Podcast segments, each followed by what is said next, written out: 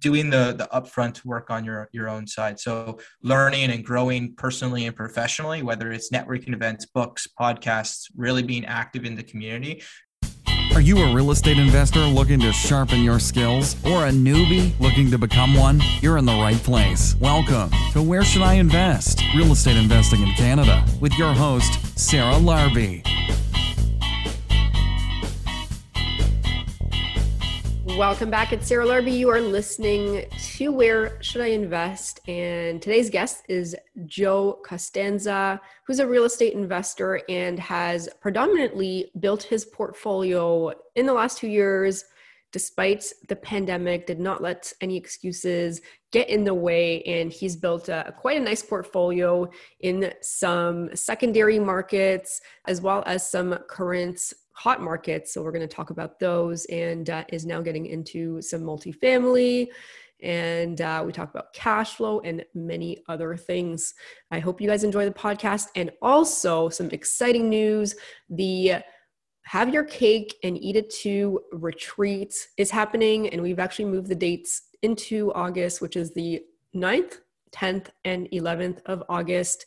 If you are interested in joining us, there are going to be 40 guests max. We're going to take care of everything from the food, beverages, activities. We're going to have some amazing speakers and you know day and night activities and entertainment as well as lodging uh, we're going to actually be booking a few off-site rooms as well so that everybody can have their own hotel room and uh, we're going to shuttle back and forth to the resort which uh, is going to be, you know, phase one is going to be completed. There's going to definitely be more cottages added over the next couple years. But uh, I'm super excited to show you guys the resort. We can talk about it, how to develop a resort, and all that good stuff. But this event in August, Have Your Cake and Eat It Too, the retreat is going to be absolutely incredible. We are going to ensure that we have the best of everything the best speakers, the best activities, some really unique experiences. And so, if you are interested,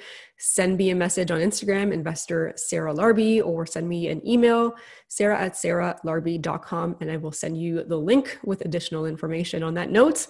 Let's bring in Joe. Joe, welcome to the podcast. How are you? Good, good. Thank you for having me. I'm excited. You've uh, you've been very, very successful. Why don't you let our listeners know a little bit about uh, what it is that you do, how you got started, and we'll go from there. Yeah, um, I got started a few years ago, a little over two years ago now. Uh, I started by um, really investing in the Hamilton market, doing the uh, the pretty standard uh, BRRRR projects there, which at the time uh, was the taking the single family homes and converting them into duplexes. So that's kind of where I, I kind of started, and uh, and since then I've I've branched out a little bit. Uh, I've I've really niched in the in the Hamilton area for probably the last two years or so, but uh, in the last I'd say six months, I've started branching out into the Sudbury market a little bit. Uh, we're looking to close on uh, on our eighth property by the end of this year. Uh, so that'd be three years investing. Uh, so I'm pretty excited to, to just reach that little bit of a milestone for me. And yeah, and then go from there. That's kind of a little brief about where I am with my, my investment stuff right now. Nice, nice. Congrats. So you Thank basically, you. so three years, how many, just curious. So once the pandemic started, how many did you do there out of the eight? Uh, so uh, we're we're currently on six. Um, we're planning to do eight by the end of my three years investing. But in the during the pandemic, uh, it would have been f- well. I mean, if we're still considering this part of the pandemic, it would have been four since the pandemic.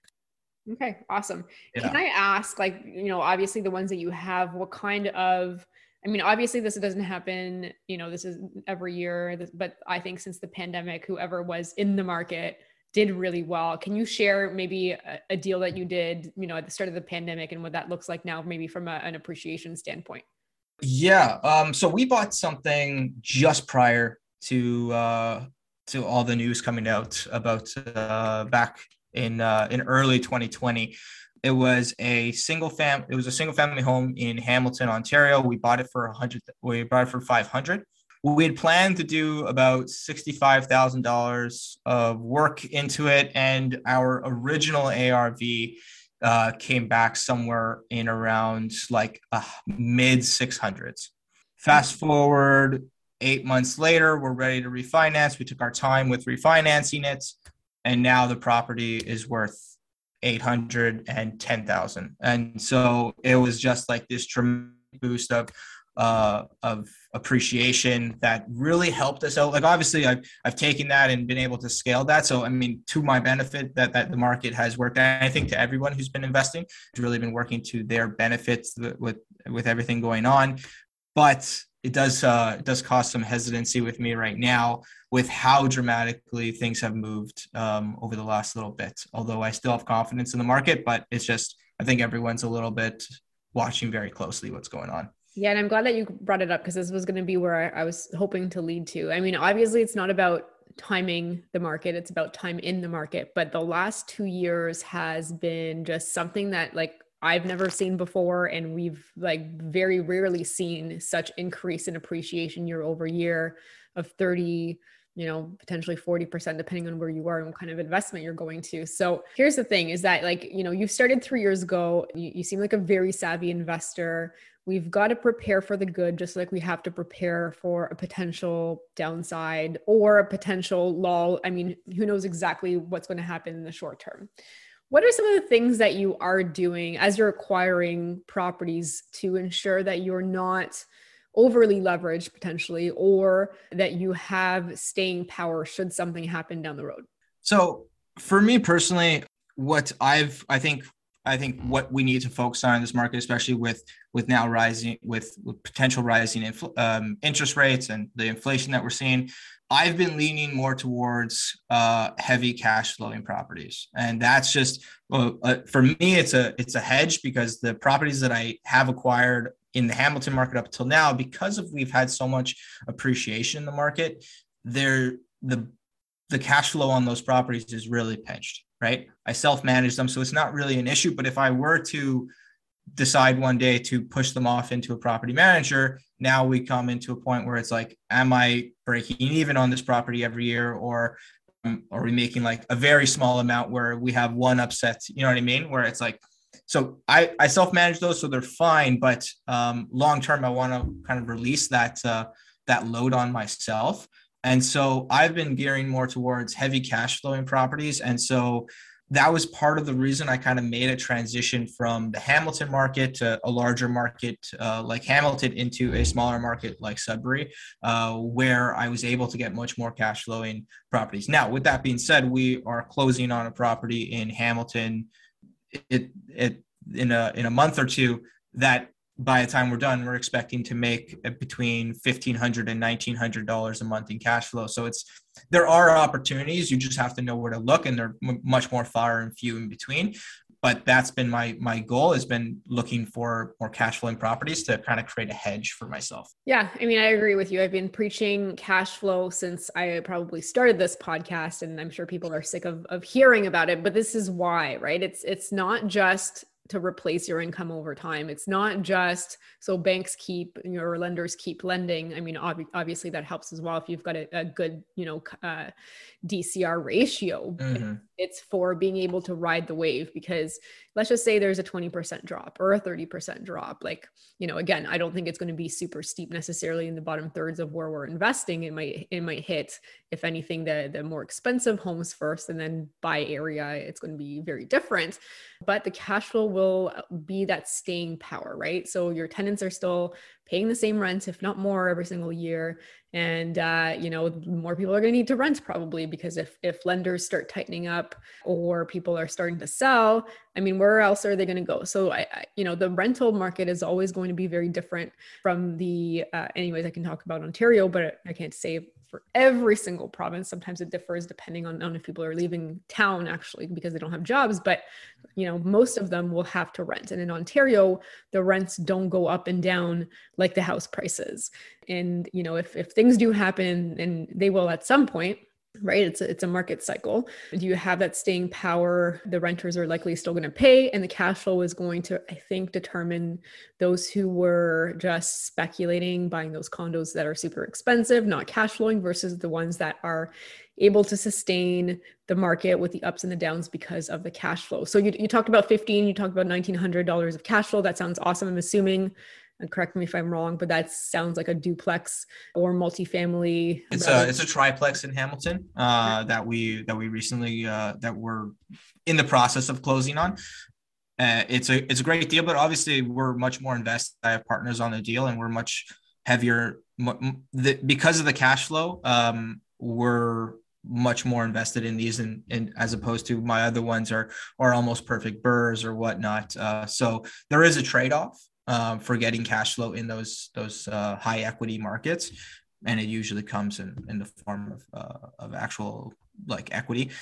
Anyway, so yeah, that that's the that's the cash flow that I have on that place. Uh, but I've been gearing more towards a Sudbury market and stuff like that for the smaller markets where where cash flow is. I, I'm going to say easier to find. Uh, it's still difficult to find, but you have to know what you're looking for, right? Yeah, I think that comes with everything in, in these new markets like sudbury as an example are you buying already cash flowing properties? Or are you converting them? Are you buying current multifamily? Like what is it that you're you're currently buying to make it work? So i'm, I'm doing typical renovations to what i was doing in the in the hamilton market. So i'm doing a lot of the single family homes to duplexes single family homes to triplexes uh, and stuff like that. And i'm able to find some really great cash flowing properties because of that uh, my strategy there, and similar to my strategy in the Hamilton market, is buying in really good areas. And so I lean towards looking at tenant first and, and then area. Uh, so where are the tenants that I want? Where are they migrating to? Where are the, the high quality tenants? Because like you said, like as much as it's nice to hedge your bets and, and have that cash flow, if you have tenant turnover every year because you're in a bad area, that doesn't help you either right? And so i i look for if i have to take a small uh, like a less return um, to know that i'm going to get high quality tenants i'll i'll do that every day than uh, than just going for pure cash flow or pure um, let's say market appreciation like uh, some markets that we have in uh, southern ontario. And now we're going to take a quick break to hear from one of our sponsors Hey everyone, I just wanted to pause and share with you a financing tip that helped me scale my portfolio and can also help you as well. By working with Streetwise Mortgages, I took a strategic, goals based versus a transactional approach to financing, and they've helped me develop a financing roadmap that aligned with my goals and gave me some crystal clear clarity on where the money will come from to grow, how to maximize my borrowing power, how to structure future deals and avoid some costly mistakes, saving me thousands along the way. The financing roadmap is complimentary for every client who works with Streetwise and also very recently, they've offered an additional summary report of the best to invest 18 Ontario markets and also a comprehensive deep dive research into a market of your choice out of those 18 i highly recommend that you take them up on that offer. If you're looking to grow your portfolio to book a planning session and develop your financing roadmap email info at streetwisemortgages.com that is info at streetwisemortgages.com thanks for listening and now back to the show. And now back to the show yeah, absolutely. It's it's a balancing act, especially if mm-hmm. you're going to self manage. The one thing I, you know, I think is more and more interesting these days is that as Ford removed the rent control, so anything that's new, new dwelling units, I, after November fifteenth of 2018, this is for Ontario. Obviously, it, it differs by province, but all the units that you're creating that are new or no are not subject to rent control. So even if there is a downturn, and everyone's you know the no there's no inventory and the market rents are going crazy you can raise the market rents on those units that were not existing dwelling units before unless and again they can always change they can always change and go back on these rules but as, as of recording this podcast right now i think that's a great asset and it's also i think an opportunity to hedge against a potential downside because you could still raise market rents if things you know are like even your interest rates are increasing on your mortgages that kind of stuff like there are things that you can do by creating these units that were not existing before any thoughts on that mm-hmm. uh, no not specifically um, i um, a lot of the tenants that i have um, i think part partly because I do self manage, and I'm not saying this is great advice to anyone. I don't know if this is uh, proper advice to be giving, giving to people, um, but uh, I have a, a, decent relationship with my tenants uh, because of the areas be, that I invest, uh, because of the uh, types of renovations that I'm doing. Um, I have, uh, I would say, higher quality tenants, the doctors, the lawyers, the nurses, the the I don't know that I want to say like the police officers and whatnot, the people who are much more responsible. And so I have a really good relationship with my with my tenants as a whole. So I haven't had to raise any rents like that um, using the Rent Control Act because we get on a personal level. Um, and so it's fine from that perspective. All, all, obviously, as soon as they're out, I have no problem raising rates to, to standard levels, but I'm pretty fair with them in terms of how I adjust rates over year over year. Okay. All right. Cool. Yeah. So, so you talked about we a, a few times. Who mm. is who is we? So, what kind of partners do you have as you're acquiring more properties? Who are you bringing in on these deals, and what are what's your role and what's their role? Uh, I think I use the the we as the royal we a lot, um, but I, I, have brought on uh, a few partners in the, at the the kind of um, the front part of investing and bringing on partners. It's been uh, a lot more family stuff. However, you want to take your, your view on that. I have a really good relationship with my family and stuff like that. So it's not an issue. It was more a matter of getting them on board and understanding what the process was. Um, and then now I'm starting to branch out to more non-family related investment partners and uh, and whatnot. So that's been going really well. We're looking to uh, to scale really quickly with with bringing on those people as I go forward in the next kind of year, year and a half or so. Okay, cool. And I know we had this conversation beforehand, right? Here's mm-hmm. my my take on it is I, I have done it twice, worked with family in some capacity. One one mm-hmm. as a, a, tenant, one as a, a partner. Personally, and you might have a very different family than me, but personally, it's always turned out to be a bad choice uh, for me personally. But I'm glad that so far it, it seems to be working out for you.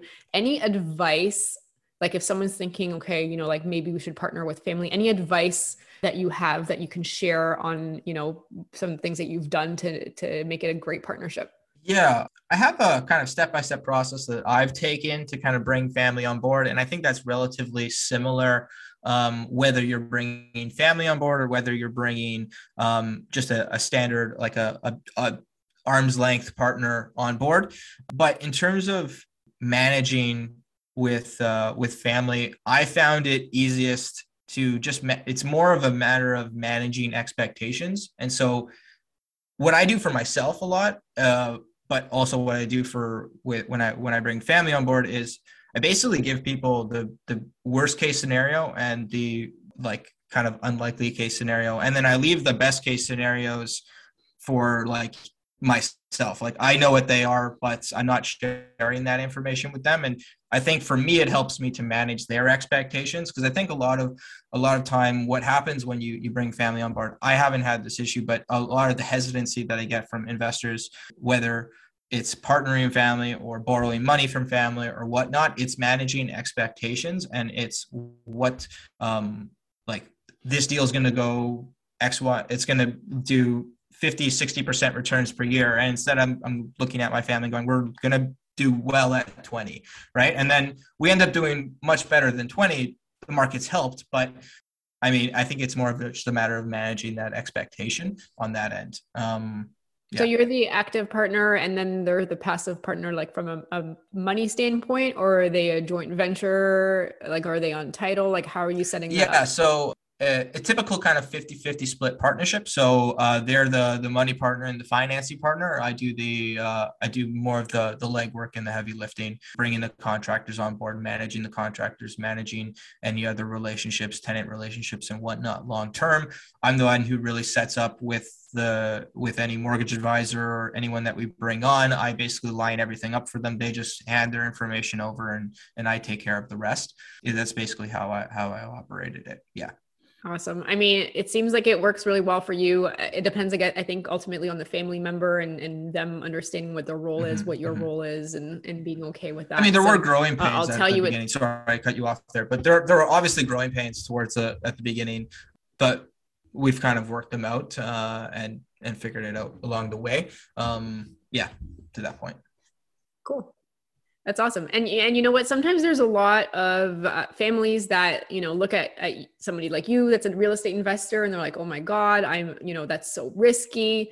Did you have any of that in the beginning, like where people were like, "Oh my God, you want to invest in like a bunch of properties and buy a bunch of houses?" Like you know that's just mm-hmm. very risky, or or were they kind of already on board from the start? So it's weird. Uh, they weren't on board. So none of my family was on board with the idea of it. Everyone was uh, kind of not.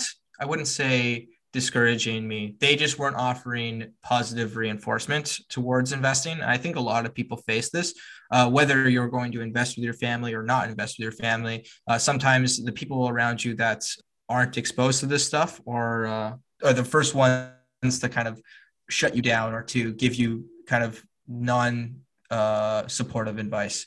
Um, and so I had a lot of that at the beginning. And as I've kind of worked my worked with them and and really been excited about the process and showing them all the the benefits of it, um, they've kind of turned around. And uh, and I think that that starts first and foremost with uh, with really taking time for yourself and doing the the upfront work on your your own side so learning and growing personally and professionally whether it's networking events books podcasts really being active in the community in that respect and really growing your your knowledge from there and then from there sharing that and and really bringing them on board bringing the the mindset the of an investor, bringing in the processes. What what do the numbers look like? How do the numbers work? Uh, what are the different opportunities? Can you rent to own, BRRRR, refinancing, um, CMHC loans, you name it, stuff like that. Uh, and then really just being open with that communication. What hardships are you facing? Are you are you having struggles? What are the struggles? Right? How did you overcome those things? How did you overcome the mistakes that you made? And and and showing that you're learning as you go and you're learning the process. And I think that's what gives people a lot more confidence, whether it's family or it's just a, a typical investor um, or like a, a, a, arm's length joint venture partner is uh, being able to kind of work them through that process and putting yourself first and saying, I'm going to learn and I'm going to teach these people how, how this is done is how I've kind of approached it. And now we're going to take a quick break to hear from one of our sponsors. Hey guys, I just want to take a quick moment here and pause the podcast to introduce you to one of my favorite contractors, Jon from Blackjack Contracting Inc. And he has been serving the Niagara, Hamilton, and Brantford areas for the past three years and has become the area's legal basement suite renovation specialist. He works with many investors that I know and some newer investors, some more experienced investors, and he converts single family homes into multiple units, as well as my favorite strategy, the BRRRR strategy. So he's well versed in those as well to make sure that we can achieve the maximum value of the property and the maximum ARV. He has also completed over 100 units from Brantford to Niagara Falls and everywhere in between as well. They do everything from permitting to the design to the final cleaning before listing our rentals for rent or for sale. And he's also a fully licensed electrical contractor. He's certified with ESA and he will take jobs of all sizes. So no job is too big. He's done a complete guts really from the ground up. So super impressed with his work and what he's been doing for fellow investors that I know as well. So if you wanted to reach out, his website is blackjackcontractinginc.ca and you can ask him whatever questions you have. You can also reach out to him Instagram, which is at Blackjack Contracting Inc. And like he says, he knows that investing feels like the biggest gamble of our lives. So when you have blackjack on your side, the house always wins. I will also add that there is currently a ban as of April 4th on new permits. So he will still actively work to the law's extent and actively work with investors to get projects planned out for when the ban is lifted. So that way you're not necessarily waiting and waiting and waiting. So, guys, 100% I recommend blackjack contracting. I will say that finding the right contractor is sometimes a hassle and getting a good one that works with investors that understands the numbers is going to be critical in our success, especially when doing the BRRRR strategy. And now back to the show. Okay. All right. Cool. Thanks for sharing. So I want to go back to Sudbury for a second because you were in sure. Hamilton, then you moved to Sudbury. And once you move into a different market, especially a market, you know, four hours away from your first one, you've got to create, in a sense, a, a new team. And so maybe walk us through, if you don't mind, how and who you you added not, not the names of the people but like you know the types of, of roles as an example uh, and then how you expanded from there to be able to have those those people that you trust uh, in a brand new market. Yeah, I think it starts first. You need you you need some you need to build a team like you said. And so for me it started with finding a high quality realtor in the area and then building the team out kind of around around him um, it's similar and it's the same process that i went through when i started investing uh, initially give or take two and a half years ago in hamilton is i found a realtor that i trusted. I interviewed a few people found a realtor that i trusted and built my team around people that they knew their connections um, and so I I knew going into a new market, this was something that I needed. I needed the team, and so I did that same thing. I, I found a, a, high quality realtor that I liked, uh, someone that I trusted, someone that I, I that really gave me um, the energy and the the responsiveness that I wanted, uh, and then built the team out around them. So bringing on. Obviously with it being four hours away i'm not going to self-manage something like that. And so bringing on uh, property managers then bringing on different contractors for different work and stuff like that um, has been a great process. And currently i'm looking to kind of build a contracting team out there that takes over uh, a lot of my work. As as things come up i hand it over to the team and they take care of it. So I'm working with uh, so the, the contractor side has honestly, if I'm being if I'm being frank, has been a struggle uh, teaching and uh, teaching these individuals how these duplexes are being built. Because I'm doing relatively larger renovations for the Sudbury area. A lot of the contractors that I'm working with, it's their first time doing it or first time going through the process. And so, because I've gone through the process in Hamilton, I'm able to kind of walk them through it step by step, what needs to get done, um, and sort of building their education on that from that way as well. Yeah, absolutely. But you know what? I, I find like even if you have a good contractor, at some point they're going to be busy or they're moving to a different area or they're not going or the pricing is going to be jacked up. So you you still need to have, I think, a second and third contractor option at all times. But I want to go back for a second though to your realtor. And I think people are probably wondering on, you know, that are listening here on the podcast you know how did you even find that realtor to begin with? Is that you know from asking another investor in the area potentially? Is that through the you know different facebook groups? Like how did you find that original person or was it just on mls no no. So i i tend to stay away from mls uh realtors because anyone and their uncle can get uh, or before used to be able to get uh, a realtor license. What i'm looking for is people in the community who who have they worked with who would they recommend if they were to work in that direction and do they know anybody? And uh, and those are kind of just kind of picking the brain of your network and that's for me that's so important. Obviously um, you can't just pick anyone out of the out of the group. Um, and i found a few different people. I, I i interviewed people had phone calls with them went to go meet them in person and stuff like that. Uh, and then i just found someone that i clicked with and it made sense. He was all he does is is investment properties or like 50 to 70 percent is of, of just his sales are investment properties. And so uh, it just was a it was a good fit um, and th- i think that's important. You should be building it out with your existing team or with a network. Um, and that's why a network is is so important. And i think from there i mean like you said things things will open. You can you can lean on especially if they're a real estate investor themselves on their team. And you know and even somebody starting brand new like it doesn't have to be that like four hours away. Find somebody that you trust and then and then lean on them to give you access to their network even if it's like just trades like your plumber your electrician all the good stuff. And then i think what you'll find at some point is you might find a better plumber. You might find somebody that you like better as a con like and you can and you can actually build and exchange your team. It doesn't have to be the team forever and ever. Like uh, you know my team is is what it is today. It looks very different than what it was four years ago three years ago right? It keeps evolving keeps getting better. Um, or as people move in and out you've got to you know make those changes. So mm-hmm. definitely a, a, realtor is uh, is a great great first step to get into those those further markets. And especially i think a, a realtor that works with investors that are also remote. So if you're remote from an area, they might have other things that they can do so that you're comfortable investing from a distance, right? I'm thinking like mm-hmm. even those like video walkthroughs, being able to really be your eyes for those those properties. Is there a, a process on how they're checking up on your your construction? You have feet on the street or like are they willing to do something like that? Maybe maybe not, right? Just all the conversations to have being many hours away so that you're not having to drive up to check on your you know mm-hmm. progress I, I think the investor focused realtors that I've always come in contact with whenever because I've always gone through the networks to find uh, to find good high quality realtors.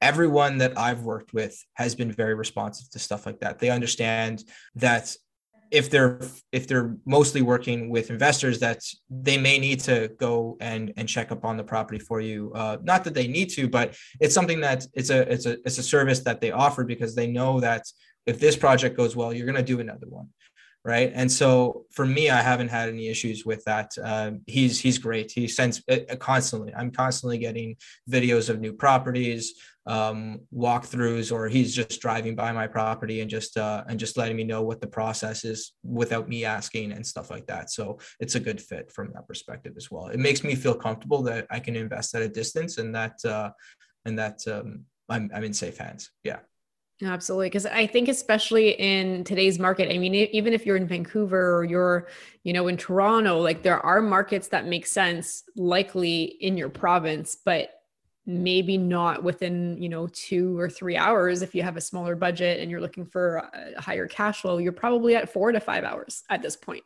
unless you're you're doing conversions and you're taking a single family into triplex or something along those lines you know that there's still things that can work but it is definitely harder to do the deals. I think, you know, when I first started in 2013, 2014, like I was able to buy and BRRRR single families and they worked so well because the mm-hmm. you know the ratios were so awesome um, and then just you know the the market just shrunk in terms of yeah. of uh, you know what was on market and and then all of a sudden you know competition started happening and it's just what where we are right it's, it's a market cycle but adapt and change your your strategy because now like a single family BRRRR doesn't work in ma- the majority of markets. You're going to have to convert. So adapt to where we are in the market create the deals along the way. There are still deals to be had even closer but you it's not going to be the typical ones that were still uh, you know the deals to be had five six seven years ago. Yeah. So joe you, you know i want to say first and foremost congratulations on your success and uh, and doing it you know in a time where i think a lot of people were scared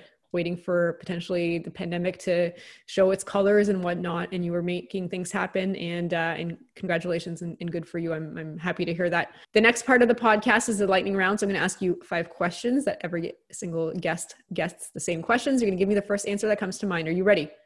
I'm ready. Let's go.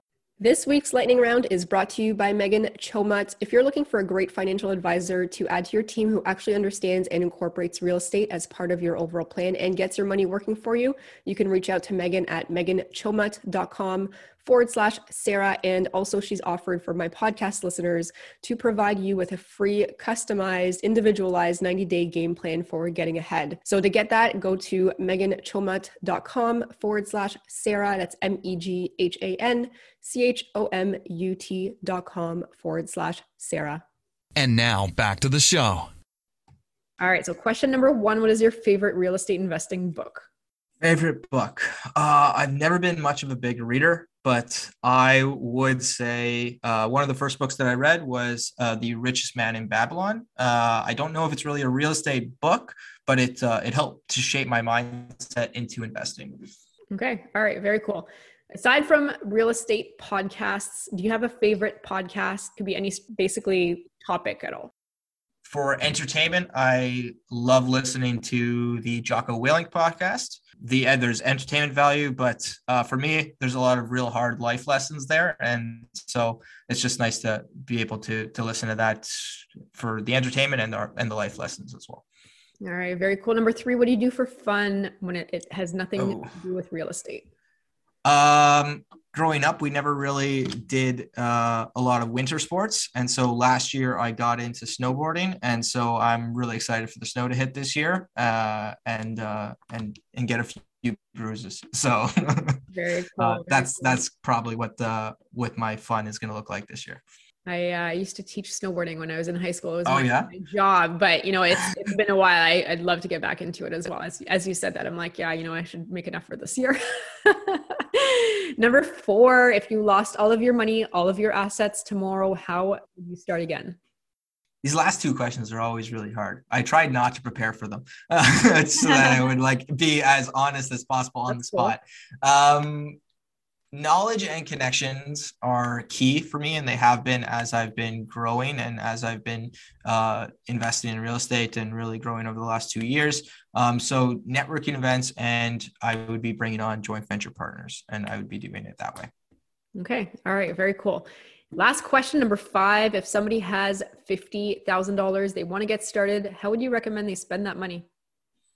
So $50000 doesn't get you it's hard. It's it's really hard to say, but it, it's it, it doesn't get you as much as as it used to uh, in today's markets. Um, but if I had fifty thousand dollars to start, I would probably either partner up with someone who knew what they were doing, uh, and if I wasn't going to do that, if I needed the cash flow, I would probably lean more towards uh, short term rentals for the cash flow purposes. Okay, awesome, Joe. Where can the listeners reach out and find out more? Yeah, uh, you can um, you can reach out to me on Instagram, uh, Joseph Costanza on Instagram, and then Joseph Costanza also on uh, on Facebook as well. Amazing, Joe. Thank Great. you so much for being on the show. Thank you for having me. On. Thank you. Thank you. Hey guys, before you go, I wanted to ask you a question. What's stopping you from starting or growing your own real estate investment portfolio? I know for me, before I started, I had plenty of reasons, and at the time they all seemed very valid, but as I started my journey, these reasons slowly fell away, and eventually only one reason remained. What was actually stopping me was having a proven, actionable, repeatable system. I didn't have that. And the way that was going to change was by investing in myself, learning, listening, and looking for ways that worked and also most importantly discovering what didn't and not making those mistakes again.